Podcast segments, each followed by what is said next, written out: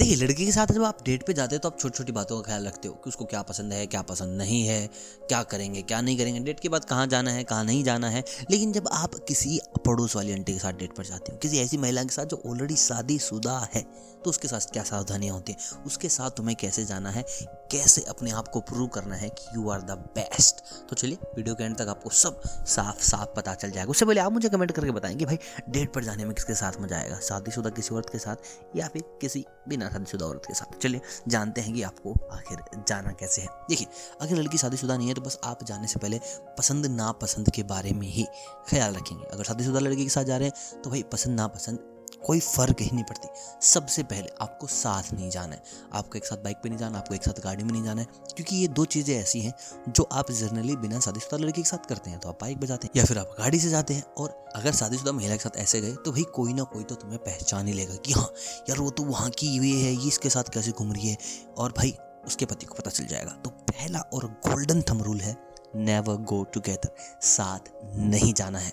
दूसरी चीज़ take less time कम से कम टाइम आपको टेबल पर बिताना है। जितना कम टेबल पर टाइम बिताओगे, आपके लिए अच्छा है, उसके लिए अच्छा है, आपके घर वालों के लिए अच्छा है, उसके घर वालों के लिए अच्छा है। लेकिन सामने वाले को महसूस नहीं होने देना कि आप डरे हुए हैं। अगर उसको ऐसे लग गया कि तुम डरे हुए हो, फट्टू किस्म के इंसान हो, तुम ज़्यादा टाइम नहीं दे पा रहे टेबल पे तो भाई वो तुमसे दोबारा बात करेगी नहीं। तो सबसे पहली चीज़ ये है कि आप टाइम कम दें, लेकिन सामने वाले को इस चीज़ का एहसास नहीं होना चाहिए कि आप क्यों टाइम कम इन्वेस्ट कर रहे हैं।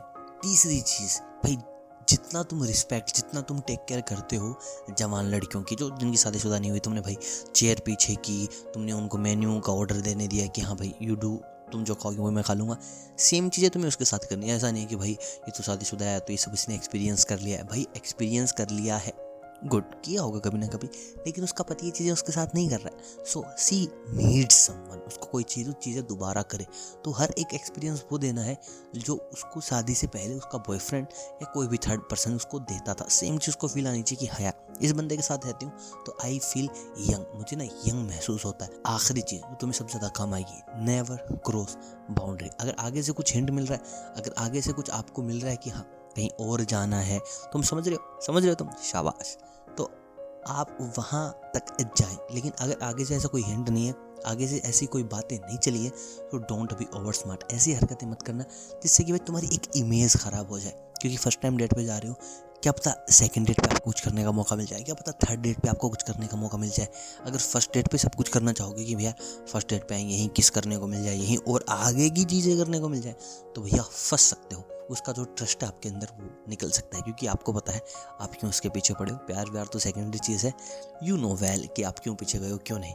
तो बस इन चीज़ों का ख्याल रखना and then you go on date बाकी कुछ और समस्या है, कुछ और पूछना है तो कमेंट्स में आपके दरवाजे खुले पड़े हैं। आउट भाई सब बताएगा okay so I hope video पसंद आई होगी। पसंद आई तो लाइक शेयर सब्सक्राइब और नए हो तो भाई सब्सक्रिप्शन के साथ साथ प्लीज़ बेल आइकन दबा देना। मिलता हूँ बहुत जल्द। तब तक आप सभी को अलविदा।